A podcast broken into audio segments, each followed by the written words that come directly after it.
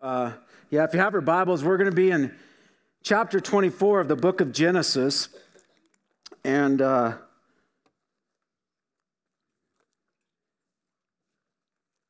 a wife for Isaac. The Bible says that he who finds a wife finds a good thing. And I found that to be true. I mean, yeehaw. Ever a year with Mrs. Brown is sweeter than the year before. But um, but Abraham's also he's walking by faith and he's he's clinging to a promise that God uh, had given him and his beautiful bride Sarah, and um, and and so he's gone through the mourning process.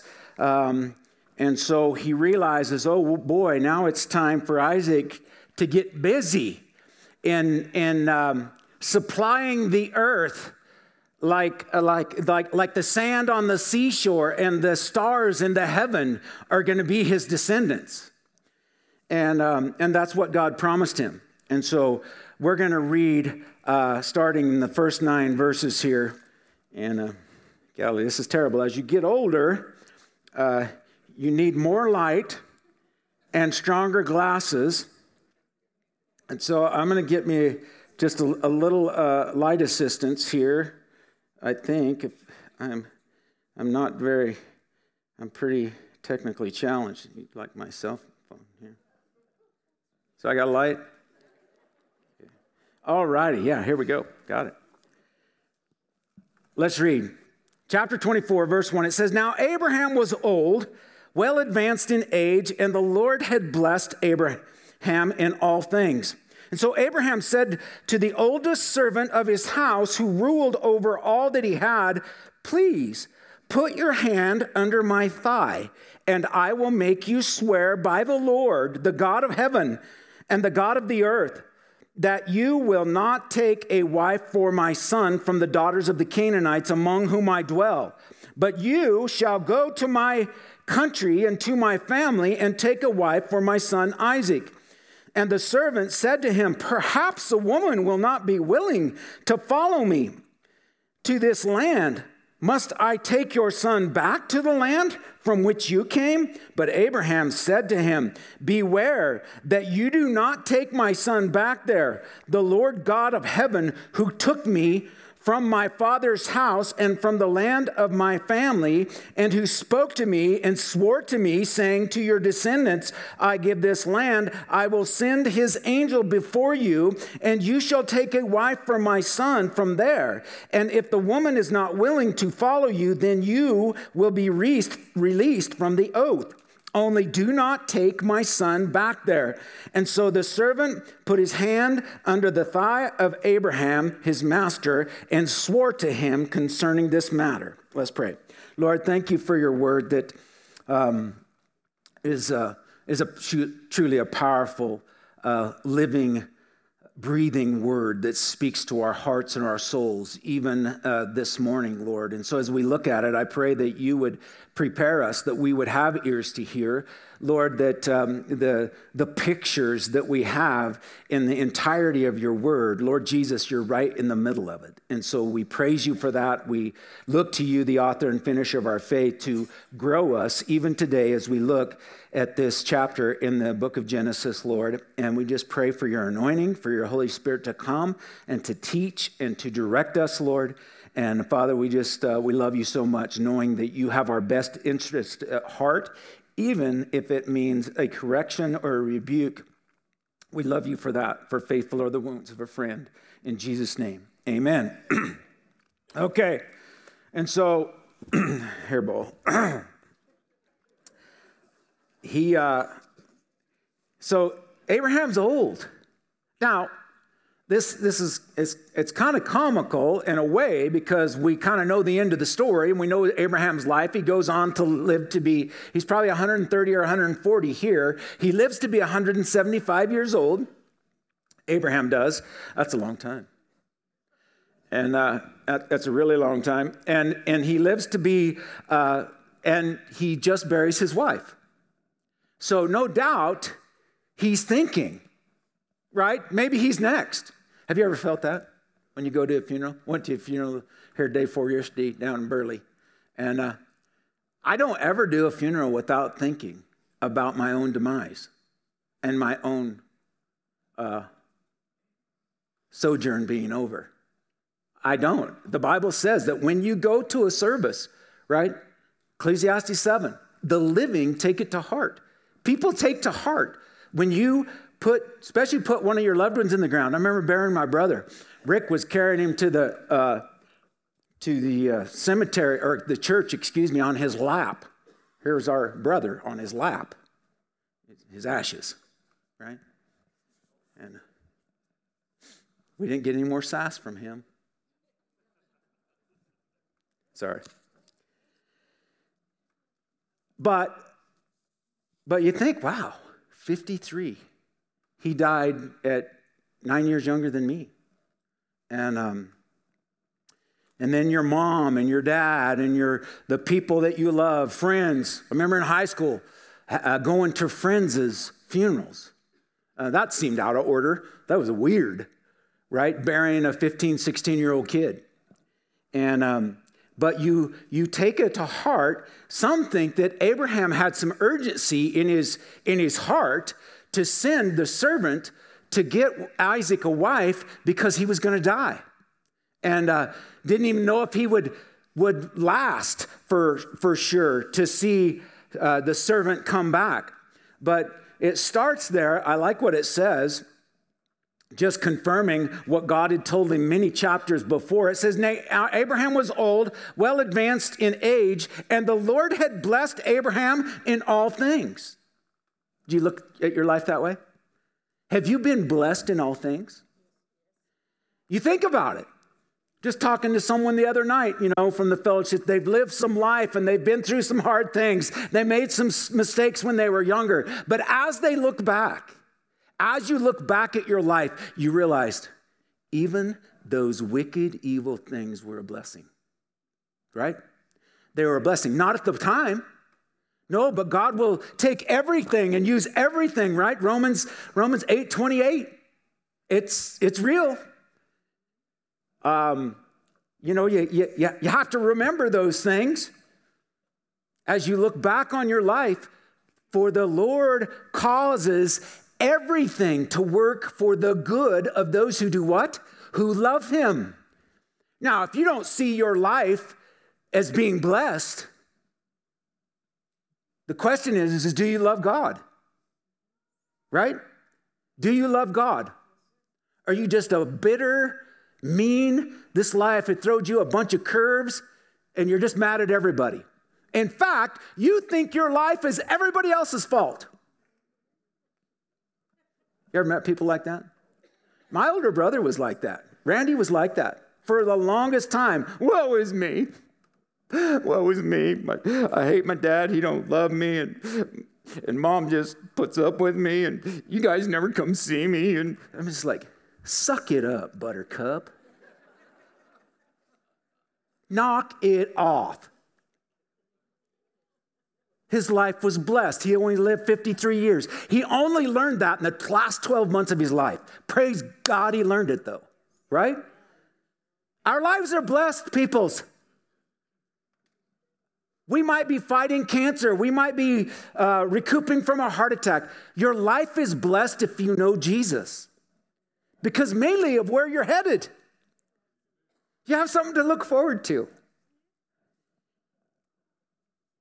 Or how about James chapter 1, verse 2, right? My brethren, count it all joy when you fall into various trials.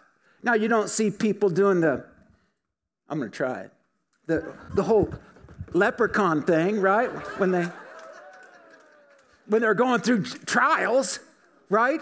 I think I pulled something.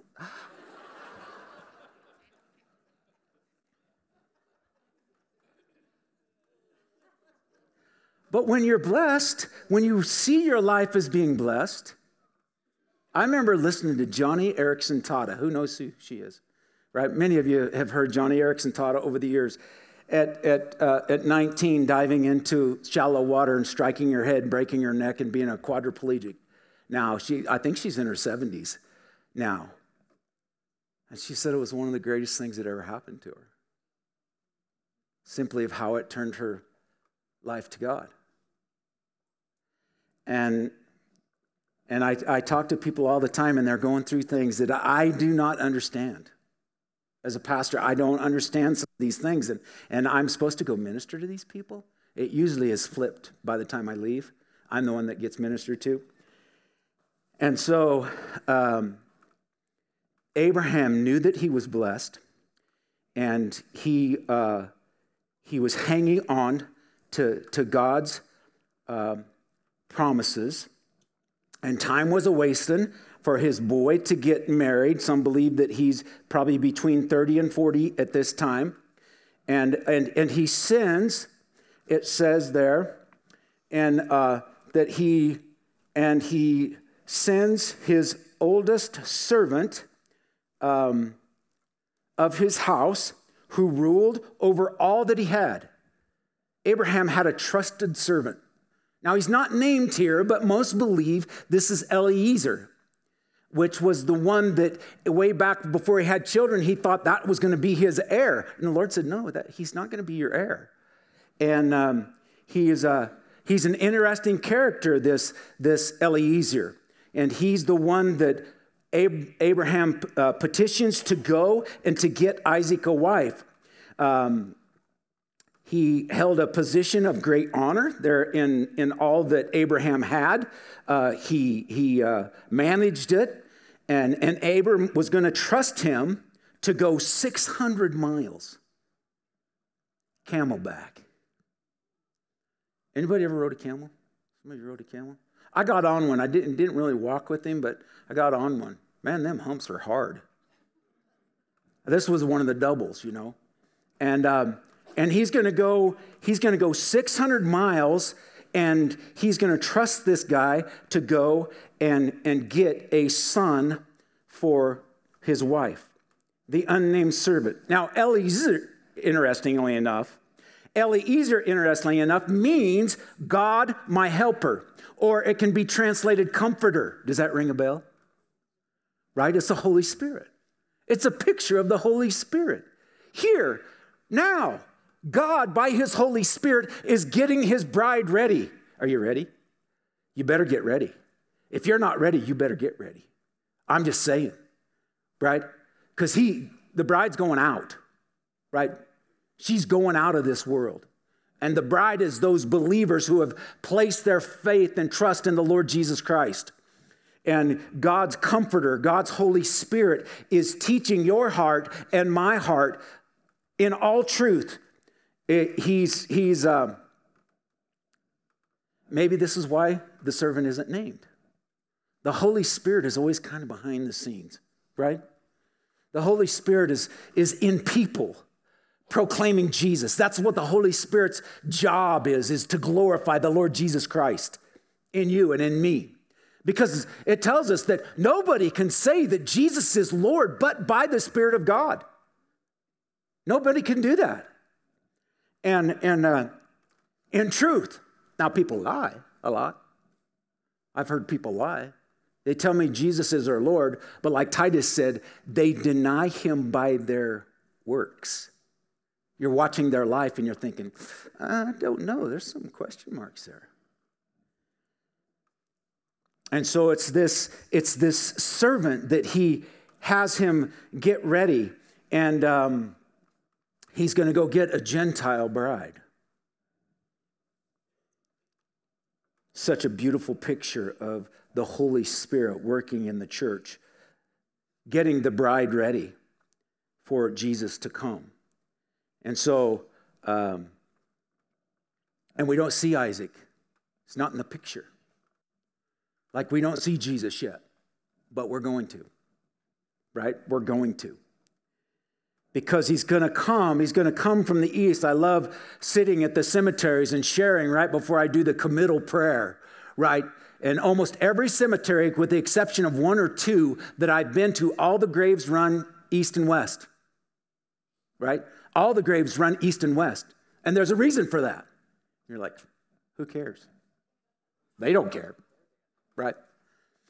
But the, the thought is that as they lay in their grave, because when we were uh, sextons, a lot of times we had to do the funerals because, the, like a county, if they didn't have any family around or whatever, they would bring it out. We'd have to do it. There would be no family there. Sometimes we would, we would say a prayer and, and we would do the burial. But the, our funeral director was always wadded up if the casket was turned the wrong way. Oh, you can't do that. What? Nobody's upset about this except you.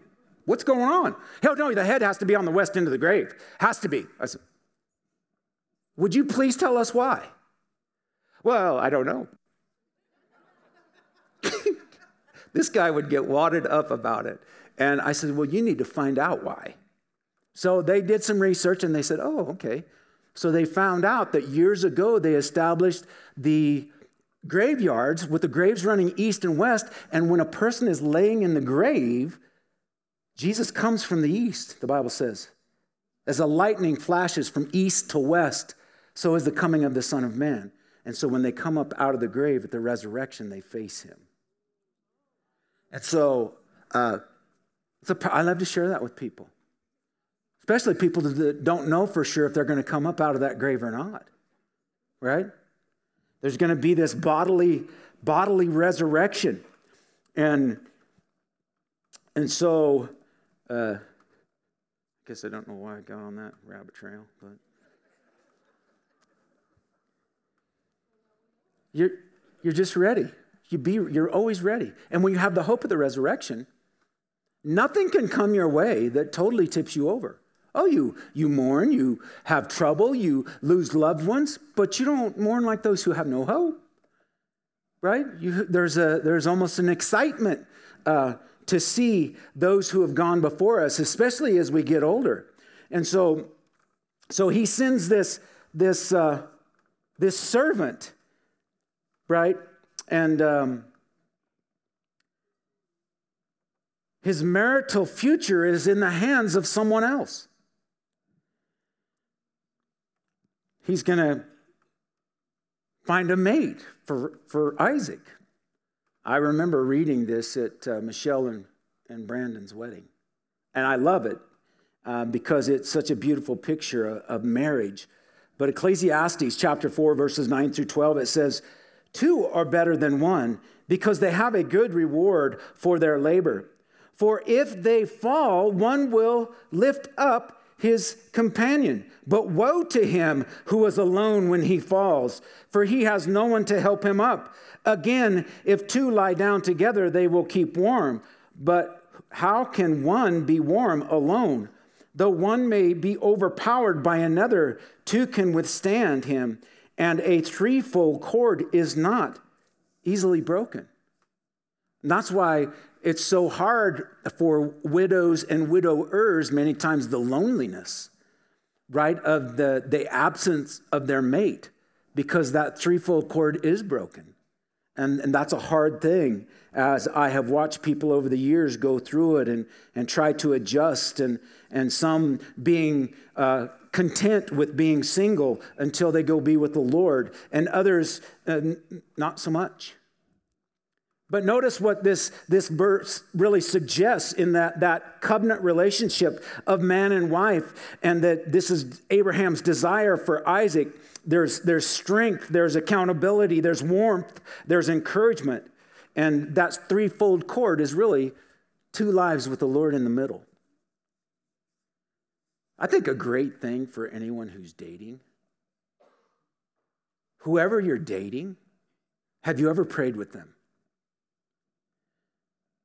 Have you had them pray? Girls, if you're dating a cute, buff dude that you're really interested in, ask him to pray with you. If he will not pray with you, please run for your life, right? Because he's a punk. He's a wimp. If he won't pray with you, right, he is a punk. And he's got no cojones whatsoever and he's got a heart about that big. Now, I say that because I prayed with my wife, but if I wouldn't have, I would have been a punk. And um, because it is a threefold cord, it's intertwined, right? It's, it's, it's it's two lives, right, wrapped around Jesus. And um, when He is that solid foundation, then you can withstand just about anything. A threefold cord is not easily broken. And um, so back then, there's arranged marriages, right? A couple families would get together, they would have a son and a daughter. It'd be a powerful thing. They would come to a city square, the families, the groom or the groom to be and the bride to be would come to a family square, and there was an acceptance of drinking a cup. The, the groom would take a drink and then offer the bride a drink. If the bride took a drink, that means she accepted the fact that this, this man would be her husband eventually. And, um, but she also had the ability to not accept, right? That's, that's the, the servant's concern here, right? What if she doesn't accept? And, um, but she didn't have to drink the cup. But if she accepted him, she did.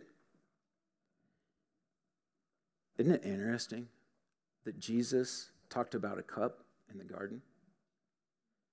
He said, Oh, Father, if, if it be your will, let this cup pass from me.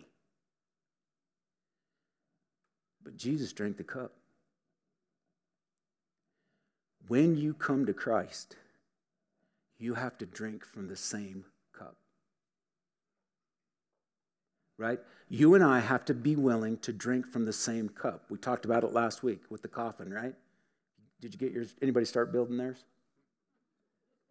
Right? And, and she could accept or reject. In India today, you know, arranged marriages, all the studies they've done, the lowest divorce rate in the world is India, or one of them. One of the lowest divorce rates in the world is India. And most of them are arranged marriage. Why? It is because, well, I got a little blurb I'll read you. Uh, marriages are arranged by parents, much like uh, we read here with Abraham sending his servant to go get Isaac a bride. Uh, what, what, um, what made sense is you have a culture, listen to this, where relationships are based upon decision, will, and commitment before emotions and emotions and romance enter the picture.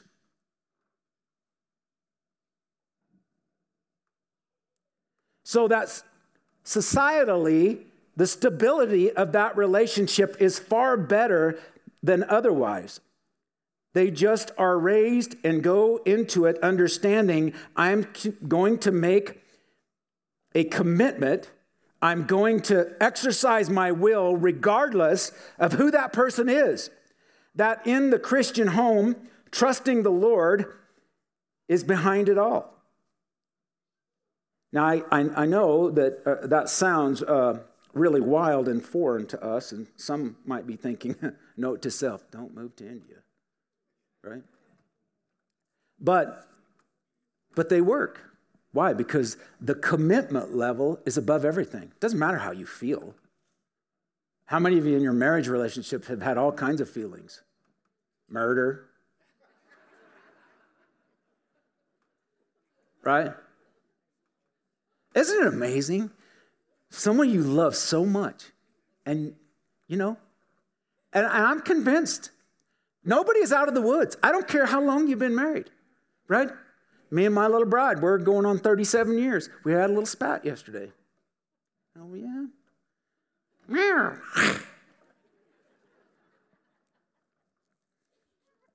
And they were worshiping just down the hall. We were in line at the pretzels place.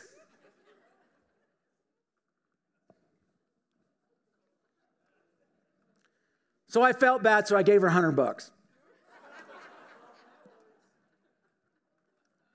I love you, dear. Please forgive me.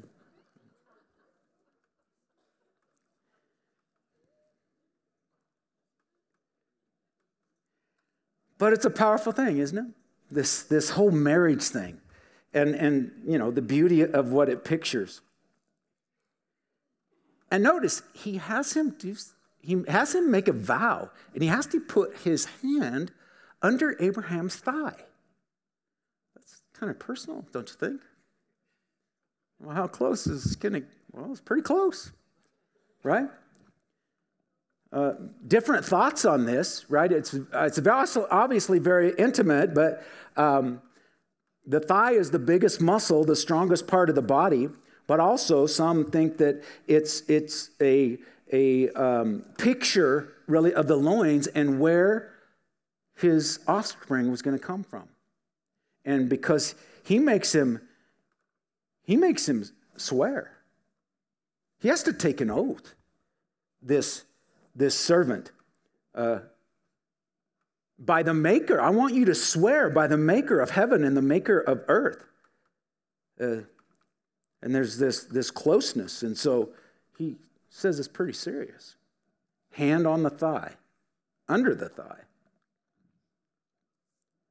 It's interesting. Years ago, I heard a guy, he was a he was a uh,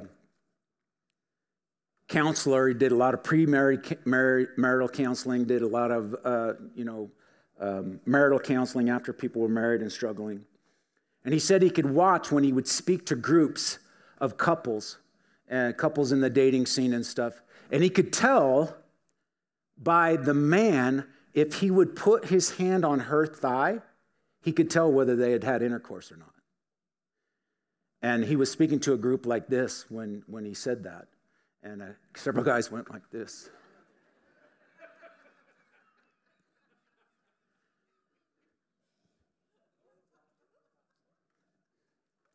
Pretty intimate stuff, right? Uh, and and he and he tells him there.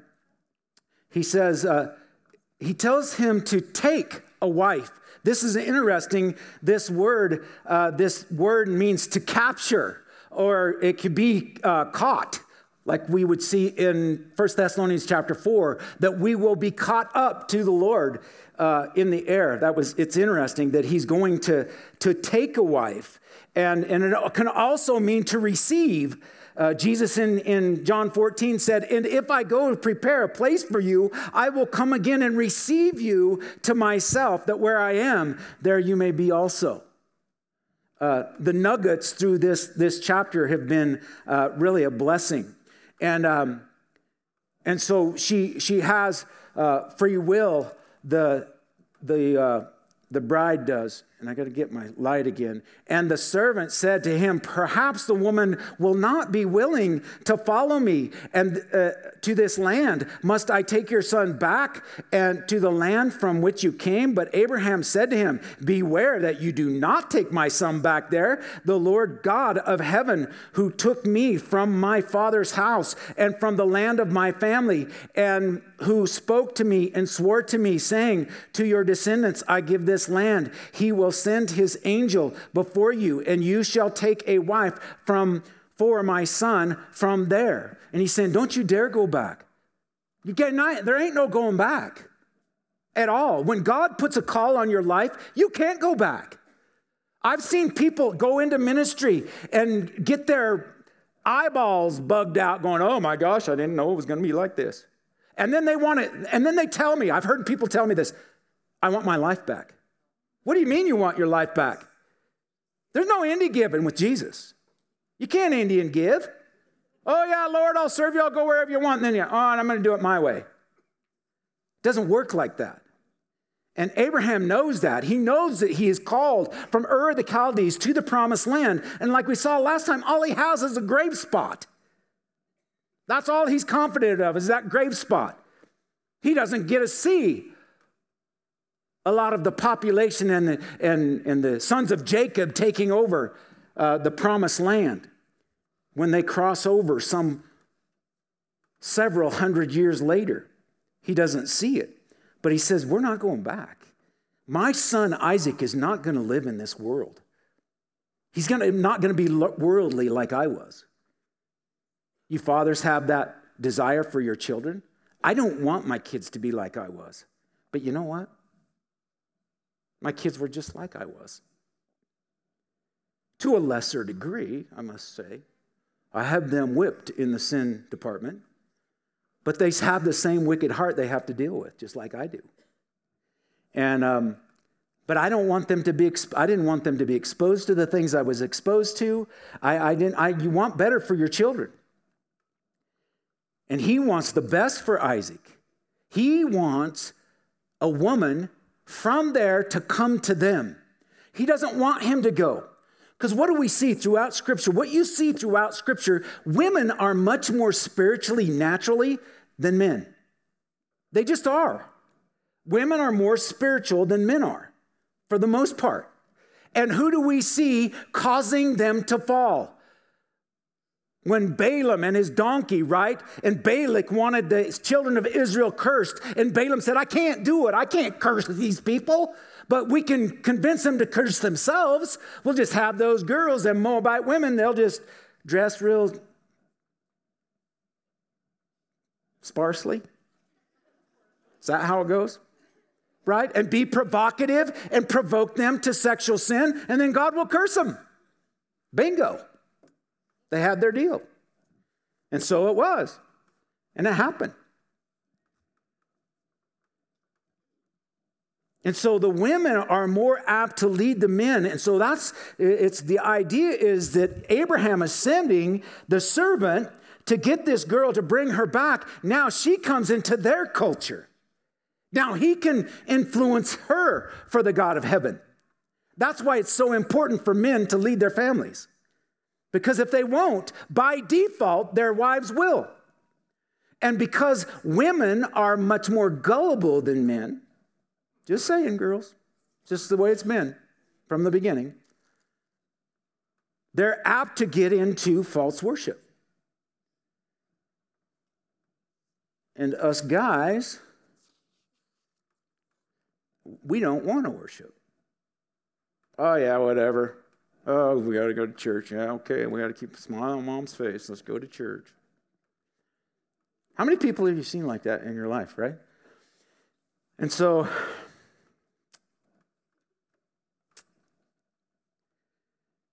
he's going to get a wife. She's going to have an opportunity to say yes or yay or nay. Uh, Abraham is operating in his great faith there in verse 7 where it says, To your descendants I give this land. He will send his angel before you, and you shall take a wife for my son from there. And if the woman is not willing to follow you, then you will be released from his oath. Only do not take my son back there. So the servant put his hand under his thigh, and Abraham, his master, and swore to him concerning the matter. And so he said, if she doesn't want to come, no big deal. Verse 10 says, then the servant took ten of his master's camels and departed, for all the master's goods were in his hand. And he rose and went to Mesopotamia to the city of Nahor, and he made his camels kneel down outside the city by the well of water at evening time, the time when women go out to draw water, and then said, O Lord God of my master Abraham, please give me success this day and show kindness to my master Abraham, Behold, here I stand by the well of water, and the daughters of men of the city are coming out to draw water. Now let it be that the young woman, uh, to whom I say, Please let down your pitcher that I may drink. And she says, Drink, and I will also give your camels drink. Let her be the one you have appointed for your servant Isaac. And by this I will know that you have shown kindness to my master. So he puts out what we would call a fleece, right? He gets there, takes 10 camels. 10 camels can pack a lot of stuff, right? The average pack on a camel when they travel 25 to 30 miles a day is between 350 and 450 pounds. That's a lot of weight. They say they can actually stand up with a 900 pound pack, a camel can. So there's 10 of them. So no doubt he's taken a dowry with him right? When we were in Africa, uh, there was, I met this guy. He was part of the worship uh, team. His name was Brian. Brian was really hot on a little, uh, little filly uh, called, uh, what was her name? Caroline. And, and, and, but he said, I want to marry Caroline. I love, I love Caroline. I want to marry her. But her father is requiring 10 cows, and I only got two. 10 cows, really? Yeah.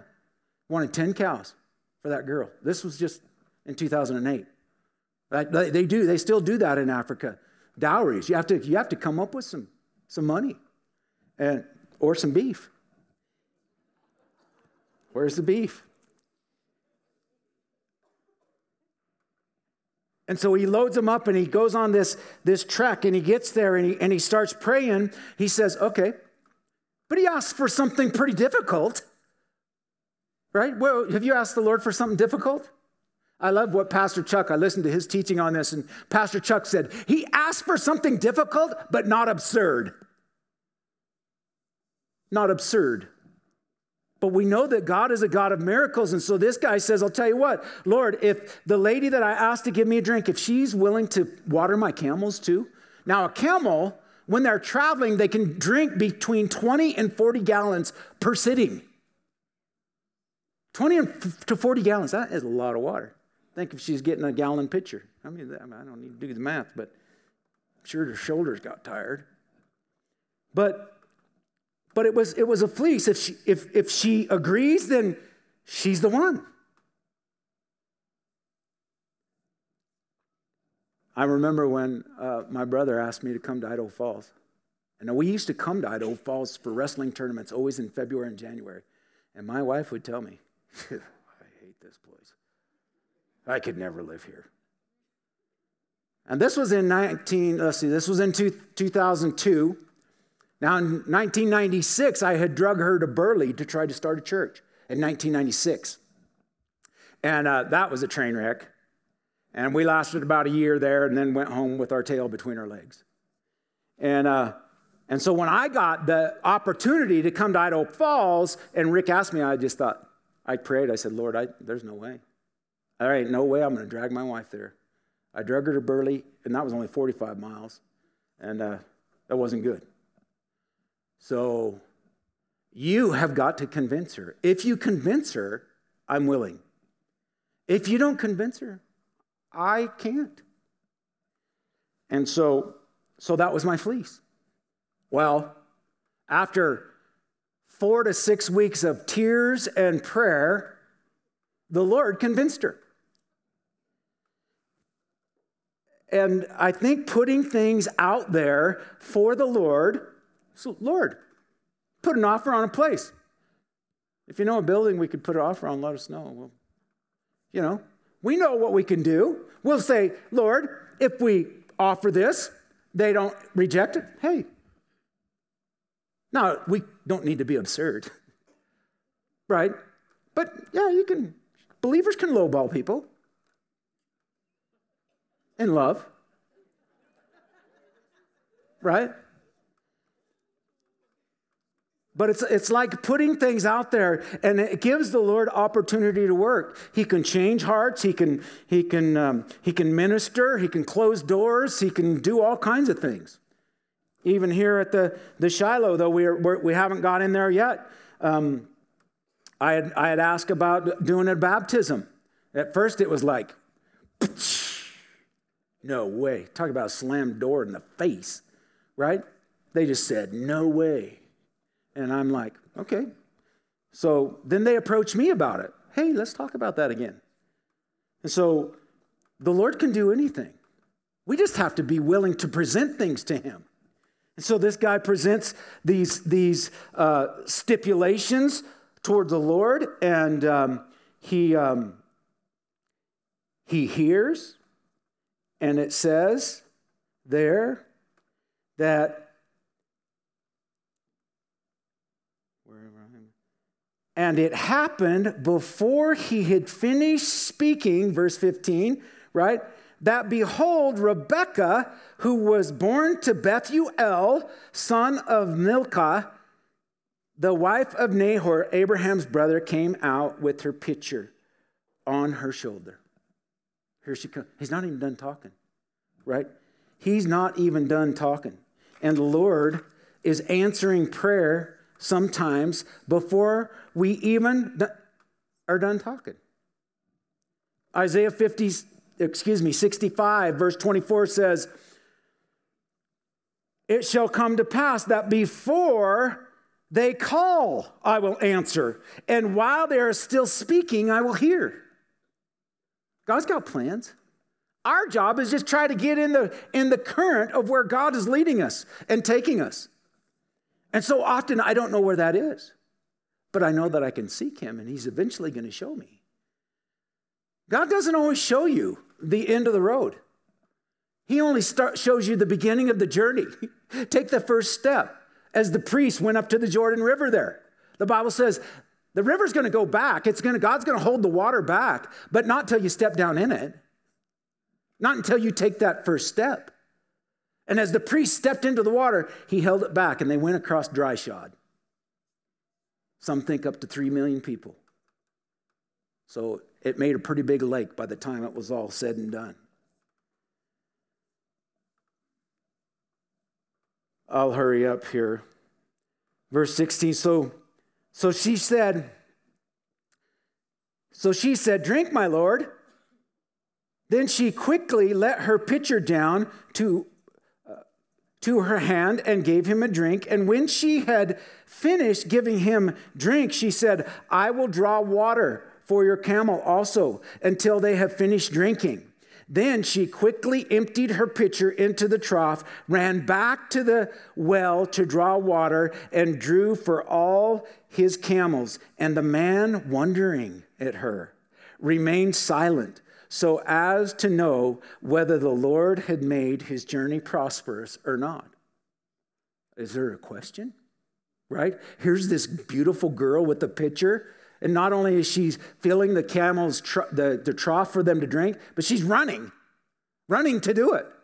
She's eager to do this, this deed. Rebecca is one of the few women in the Bible that has, uh, is named as beautiful. Uh, her relative Sarah was called beautiful. Rachel, um, another relative, was called beautiful. Abigail, though, who became the wife of, of David, was beautiful. Uh, Bathsheba, she was called beautiful. Tamar, the daughter of David, was called beautiful.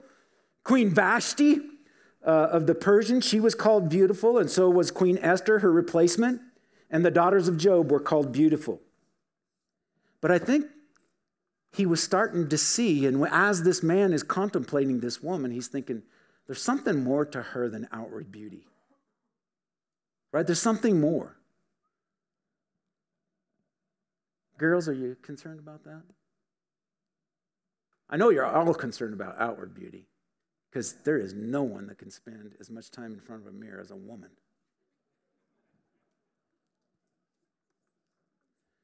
I'm like, I've seen all the warts and the blackheads and the places I miss shaving. I can go now. The Bible says men forget, but women stay there long enough they kind of remember. But God is more concerned with the inner beauty, right? It's, it's more impressive. 1 Peter 3 says, Do not let your adornment be merely outward, arranging the hair wearing gold or putting on fine apparel. Rather, let it be the hidden person of the heart with the incorruptible beauty of a gentle and quiet spirit, which is very precious in the sight of God.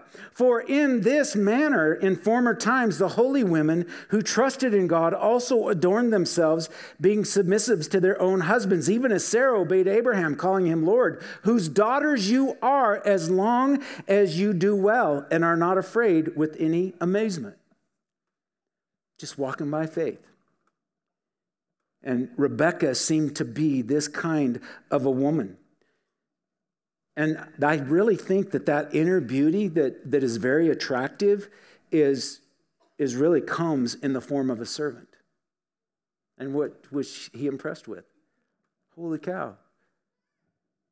Maybe a couple hundred gallons of water she, she watered those camels with and was not afraid.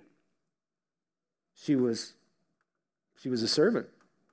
Like 1 Corinthians 4 2. Moreover, it is required in stewards or servants that one be found faithful.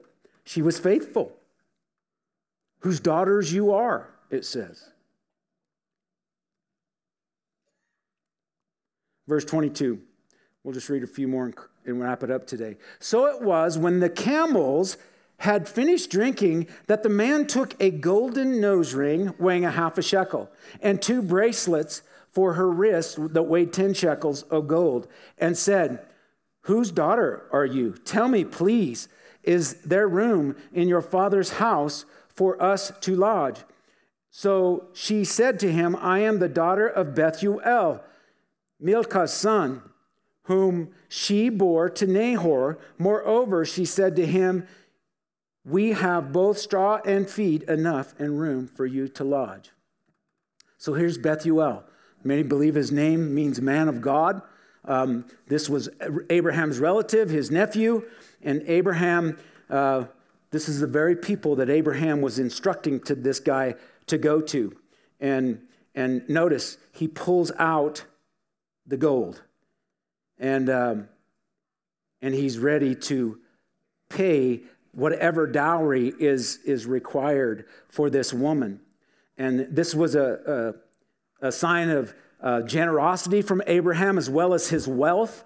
Um, and uh, I got in my notes here anyone who walks by faith has a golden future.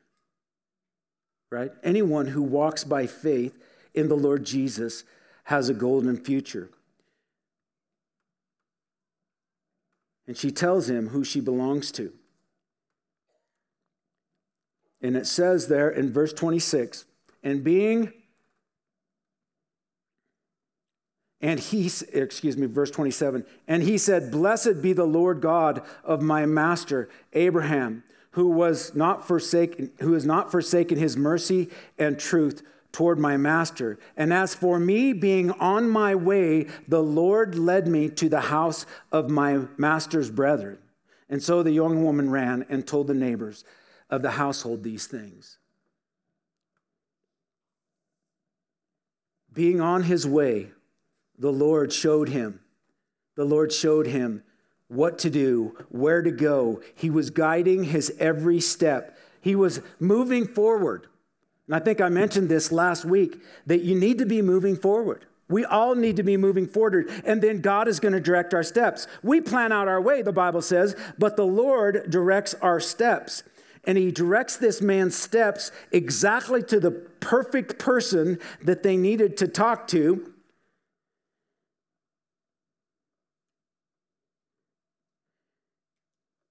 And he found the wife. He said, Notice, the Lord's mercy toward my master, his mercy and his truth. Being on my way, he led me in the way. Is a, can I ask you today, is the Lord leading you? Is he leading your, your, your steps, your way, your thoughts, right? Commit your thoughts to the Lord, the Bible says. And, and I have to do that because my thoughts run, run wild. And, um, but when you're actually uh, actively serving the Lord, being led by Him, He will always put you in the right place, right? He's always going to put you in the right place. Like Abraham, you will be blessed in all things, right? God's going to use it all. As I look back over my life, I, I'm, I'm actually just fascinated at, at God's hand that all the, even the little detours that I've took, he's used them in my life. Yesterday, somebody walks up to me and they hands me a tract that they were uh, passing out there at the mall. There was a, I think, how many churches were represented there? Is Marcella here? Was there three or four? Three or four churches? And they, there was 12 of them. They were doing a worship set. It was wild me and my wife walked through J.C. Penney's and we could hear it, and they were clear down by the old Sears building. I think it's a school now. And all the way down the food court, they were praising and worshiping the Lord. And uh, then somebody gave me, and they says, "Give this to somebody that doesn't know Jesus." Do I have to? And so I said, Lord, give me, a, give me somebody to give it to. And so after my wife and I's a little spat at the pretzel place, she went to get us a drink, and, and I seen this mom and her boy, and um, they were they were there, and I thought, well, I'll just they're having some a little lunch, and in the tract is a couple little Tootsie Rolls. And I said, Hey, I've got some dessert for you with a message. And I handed it to him. So, and then they came and talked to, to uh, Lois. So, uh, but just that little thing, we had no idea. Then they came down and they listened to, for, I don't know, 15, 20 minutes, they listened to the worship set. And I didn't say anything to them about Jesus. I just handed them the track. But that's what God wants us to do, is just be in motion. He said, As I, I am on the way, the Lord led me. How's the Lord leading you? Are you putting fleeces out? Are you giving him an opportunity? Are you making yourself available, which is really hard sometimes? Lord, today just let me talk to somebody about you. And and I'm not the greatest at that. Unless the Lord blows the door wide open and then the Holy Spirit does all of it and then he gets all the glory right? But I'm not, I'm not the best at initiating that. But He is.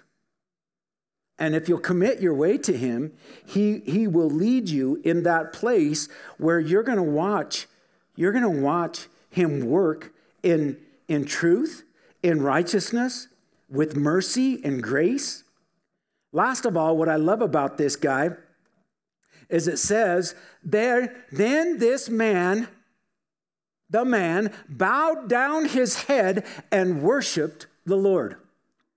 A lot of people think that the only time to worship the Lord is when you come here. No, I learned yesterday that had a profound impact on the people who were there. I think it, may, might have made some of them mad. But it's funny because they had to come right by the worship uh, band to the bathroom.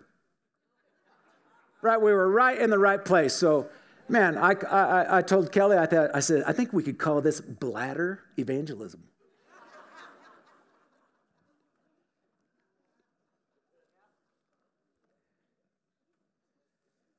But no, we, we, we praise the Lord uh, out there. We need to have a heart to praise first. And, and I just want to read a couple verses about that praise. In, in Psalm 146, verse 2, it says, um, it says, While I live, I will praise the Lord. I will sing praises to my God while I have my being. Right? Then you jump over to, to the, the shortest chapter in the Bible, chapter 17 of the book of Psalms.